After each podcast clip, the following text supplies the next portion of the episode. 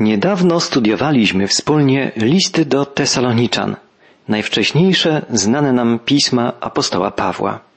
Dzisiaj rozpoczynamy studium listów do Tymoteusza, listów, które apostoł narodów napisał pod koniec swojego życia. Listy do Tymoteusza i list do Tytusa stanowią grupę pism apostolskich zwanych listami pasterskimi. Mają one charakter duszpasterski. Apostoł Paweł pragnie przekazać Tymoteuszowi i Tytusowi porady i pouczenia dotyczące sprawowania opieki nad wspólnotami wczesnego Kościoła. Chociaż listy te są adresowane do konkretnych osób, mają ogromną wartość dla całego chrześcijaństwa, dla nas wszystkich. Apostoł Paweł napisał listy do Tymoteusza najprawdopodobniej pomiędzy 63 a 67 rokiem po Chrystusie. Jak się przypuszcza, apostoł został zwolniony z pierwszego uwięzienia w Rzymie około roku 63 i przez kilka lat prowadził działalność misyjną, docierając być może nawet do Hiszpanii, tak jak to wcześniej planował. Właśnie w tym okresie, pomiędzy 63 a 67 rokiem naszej ery, apostoł napisał pierwszy list do Tymoteusza. Paweł pozostawił swojego ucznia, Tymoteusza, w Efezie. Powierzył mu bardzo ważne zadanie opiekowania się tamtejszą wspólnotą. Potem postanowił wysłać swemu najwierniejszemu przyjacielowi, synowi w wierze, list, w którym zawarł wiele praktycznych porad, jak sprawować pieczę nad chrześcijańską wspólnotą. Natomiast drugi list napisał i wysłał apostoł Tymoteuszowi z Rzymu w czasie powtórnego uwięzienia, na krótko przed śmiercią około 67 roku po Chrystusie. Drugi list do Tymoteusza jest ostatnim znanym nam natchnionym pismem apostoła Pawła. Zwany jest z tego powodu testamentem wielkiego apostoła narodów. Powiedzmy sobie kilka słów o okolicznościach powstania listów. Powodem napisania listów do Tymoteusza była przede wszystkim troska apostoła o swego ukochanego ucznia, współpracownika, syna w wierze, a także troska o chrześcijańską wspólnotę w Efezie. Paweł przyprowadził Tymoteusza do wiary w Chrystusa i traktował go jako swoje duchowe dziecko, jak syna. Ojciec Tymoteusza był poganinem, matka Eunika Żydówką. Po nawróceniu Tymoteusz został ochrzczony, najprawdopodobniej przez samego Pawła, gdy przebywał on w rodzinnej miejscowości Tymoteusza Listrze, podczas pierwszej podróży misyjnej. W czasie drugiej podróży misyjnej Tymoteusz towarzyszył już Pawłowi i z czasem stał się jednym z najbardziej oddanych apostołowi i sprawie Ewangelii uczniów i współpracowników misyjnych. Paweł obdarzył Tymoteusza wielkim zaufaniem, pozostawiając go w Efezie z zadaniem opiekowania się tamtejszym młodym kościołem. Apostoł wiedział jednak, że może liczyć na Tymoteusza. W listach dodaje mu odwagi, apeluje, by zachował czujność wobec niebezpieczeństw grożących wierze i by stanowczo dbał o czystość nauczania oraz o stały duchowy rozwój wspólnoty. W listach do Tymoteusza apostoł Paweł porusza dwa ważne zagadnienia. Kwestię wiary, czyli credo Kościoła i sprawę funkcjonowania, życia i działania Kościoła. Apostoł pisze o istotnych kwestiach wewnątrzkościelnych, takich jak dbanie o czystość wiary w chrześcijańskiej wspólnocie, zachowanie porządku, dyscypliny, kształtowanie właściwych relacji wewnątrz wspólnoty. Apostoł pisze jednak także o sprawach mających znaczenie w świadczeniu o Chrystusie na zewnątrz Kościoła, w niesieniu pomocy, okazywaniu miłości bliźnim, w praktykowaniu dobrych uczynków, Oczywiście jest też w listach do Tymoteusza wiele cennych uwag duszpastersko-praktycznych. Pierwszy list do Tymoteusza możemy podzielić na pięć zasadniczych tematów. Pierwszy to wiara, credo Kościoła. O tym czytamy w rozdziale pierwszym. Drugi temat to społeczna modlitwa, a także zachowanie się mężczyzn i kobiet w czasie modlitwy. Rozdział drugi. Przełożeni wspólnoty, organizacja Kościoła, rozdział trzeci, błędna nauka w Kościele i jak jej przeciwdziałać, rozdział czwarty i ostatni, piąty temat, Obowiązki osób odpowiedzialnych za stan Kościoła. Rozdział piąty i szósty. Drugi list do Tymoteusza dzieli się natomiast na następujące tematy. Potrzeba męstwa w głoszeniu Ewangelii, rozdział pierwszy, aktywność i trud w służbie Chrystusowi, obraz syna, żołnierza, atlety, rolnika, pracownika, naczynia i sługi. Te wszystkie porównania znajdziemy w rozdziale drugim. W rozdziale trzecim trzeci temat odstępstwo Kościoła, a autorytet Pisma Świętego. I czwarty, ostatni, potrzeba całkowitego oddania Chrystusowi. Cel napisania listów do Tymoteusza określa sam ich autor, apostoł Paweł. W trzecim rozdziale pierwszego listu znajdujemy takie jego słowa skierowane do Tymoteusza. Abyś wiedział, jak należy postępować w domu Bożym, który jest kościołem Boga żywego. Abyś wiedział, jak postępować w domu Bożym, który jest kościołem żywego Boga.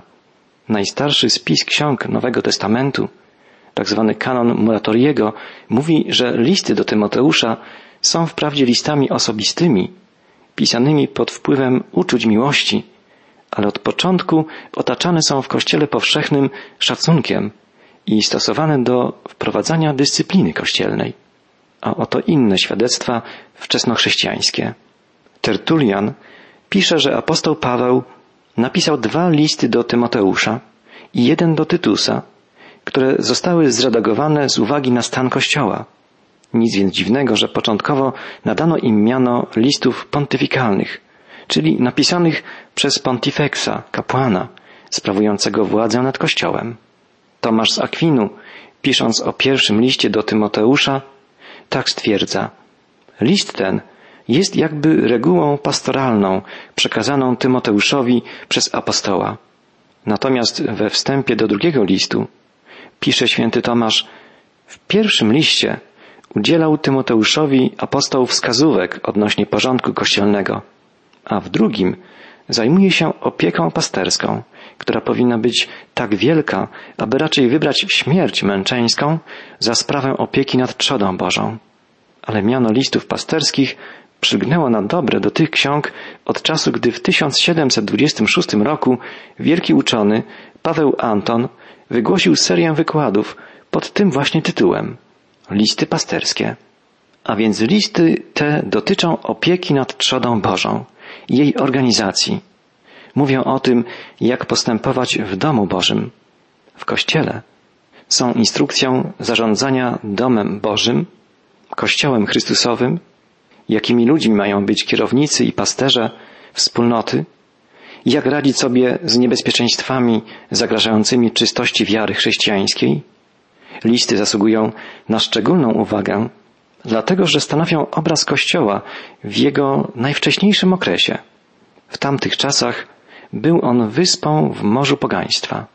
Ludzie w Kościele byli tylko o krok oddaleni od swojej pogańskiej przeszłości z największą łatwością mogli popaść na powrót w pogańskie nawyki, z których wyszli. Zewsząd otaczały ich brudy moralne. Ciekawe, że właśnie te listy dzisiejsi misjonarze uważają za najlepiej oddające sytuację młodych kościołów misyjnych. Określają one położenie wciąż na nowo rozgrywających swój los kościołów w Indiach, w Afryce, w Chinach. Dlatego nigdy nie utracą swej aktualności, bo w nich, jak w żadnych innych listach, widzimy problemy otaczające wzrastający Kościół. Również i dla nas, żyjących w realiach nazywanych często kulturą postchrześcijańską, przestudiowanie listów do Tymoteusza może być czymś bardzo odkrywczym, czymś pobudzającym do głębokich przemyśleń. Jak zorganizowany jest Kościół, w którym funkcjonujemy dzisiaj? Czy widoczna jest dbałość o czystość głoszonej w Kościele nauki? Czy we właściwy sposób funkcjonuje w Kościele posługa duszpasterska? Na te i inne ważne pytania będziemy szukać odpowiedzi, studiując wspólnie listy do Tymoteusza. Na pierwszy plan sytuacji, w której napisano listy do Tymoteusza, wybija się niebezpieczeństwo jakiejś błędnej nauki zagrażającej bytowi Kościoła chrześcijańskiego. Wszystko wskazuje na to, że podobnie jak w Kolosach, także w Efezie i na Krecie zaznaczyły się wpływy prekursorów gnostycyzmu. Podstawową myślą gnostycyzmu była zasada, że wszelka materia jest zła w swej istocie, że jedynie duch jest dobry. Gnostycy wierzyli, że materia jest wieczna, jak Bóg, i że stwarzając ten świat, Bóg musiał posłużyć się materią. Z tego wnosili, że Bóg nie mógł być bezpośrednim stworzycielem świata. Aby dotknąć z gruntu złej materii, Bóg musiał wysłać szereg emanacji, nazywanych przez nich eonami, z których każda była coraz bardziej oddalona od Boga, aż wreszcie ostatni eon był już tak daleki, że mógł zająć się materią i stworzyć świat. Właśnie pomiędzy Bogiem a człowiekiem rozciąga się ten szereg emanacji, z których każda ma swoje imię i genealogię. Tak więc gnostycyzm zawierał dosłownie niekończące się baśnie i niekończące się rodowody, o których wspomina w swoich listach apostoł Paweł. Jeśli człowiek miałby kiedykolwiek przyjść do Boga, musiał według gnostyków wspinać się na drabinę emanacji, żeby osiągnąć, dotrzeć do Boga. Potrzebował specjalnej wiedzy, tajemnej, zawierającej szereg haseł umożliwiających mu przekroczenie każdego stopnia. Tylko człowiek o najtańszym umyśle mógł żywić nadzieję zdobycia tej wiedzy, poznania wszystkich haseł i przyjścia do Boga.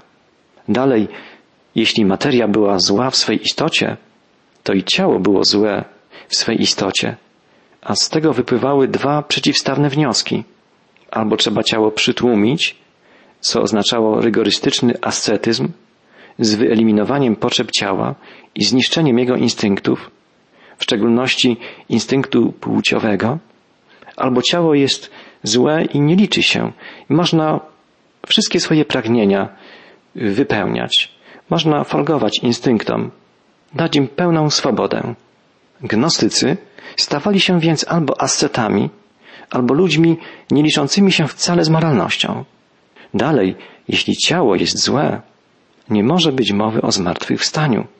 Gnostyk wyglądał raczej zniszczenia ciała niż jego zmartwychwstania. Wszystko to odpowiada jak najbardziej sytuacji w listach pasterskich. W gnostycyzmie bowiem występuje intelektualizm, umysłowa arogancja, baśnie, genealogie, ascetyzm i niemoralność, odrzucenie liczenia się ze zmartwychwstaniem ciał, wszystkie składniki tej herezji przeciwko której napisano listy pasterskie. Wielkie formalne systemy gnozy związane z takimi imionami jak Walentyn i Bazylides powstały dopiero w drugim wieku naszej ery. Ale te historyczne postacie usystematyzowały tylko to, co już istniało. Podstawowe tezy gnostycyzmu unosiły się w atmosferze otaczającej pierwszy kościół już w dniach apostoła Pawła. Nie trudno zgadnąć, co stałoby się, gdyby nie przeciwstawiono się błędnej nauce gnostyków. Rozkwit tej nauki mógł zamienić chrześcijaństwo w filozofię, dostępną tylko dla intelektualistów. Dlatego apostoł Paweł podkreśla w swoich pasterskich listach, że Boża zbawienna łaska objawia się wszystkim ludziom, że Bóg pragnie, aby wszyscy ludzie byli zbawieni i doszli do poznania prawdy. Miłość Boga jest objawiona w Chrystusie wszystkim, nie tylko wąskiemu gronu pseudointelektualistów. To z całą mocą podkreśla apostoł w swoich listach. Po omówieniu historycznego kontekstu listów apostoła Pawła do Tymoteusza, spójrzmy teraz na początkowe słowa tekstu biblijnego. W dwóch pierwszych wierszach pierwszego listu do Tymoteusza czytamy Paweł, apostoł Chrystusa Jezusa, z nakazu Boga, naszego Zbawcy i Chrystusa Jezusa, który jest naszą nadzieją. Do Tymoteusza, mój drogi, stałeś się moim synem przez wiarę. Niech Bóg Ojciec i Chrystus Jezus, nasz Pan, obdarzą Cię łaską, miłosierdziem i pokojem. Nigdy żaden człowiek nie był tak dumny ze swego urzędu jak apostoł Paweł. Jednak nie wywyższał się, nie był człowiekiem pysznym. pisał raczej o tym, że jest apostołem w zdumieniu, iż Bóg wybrał go do takiego dzieła.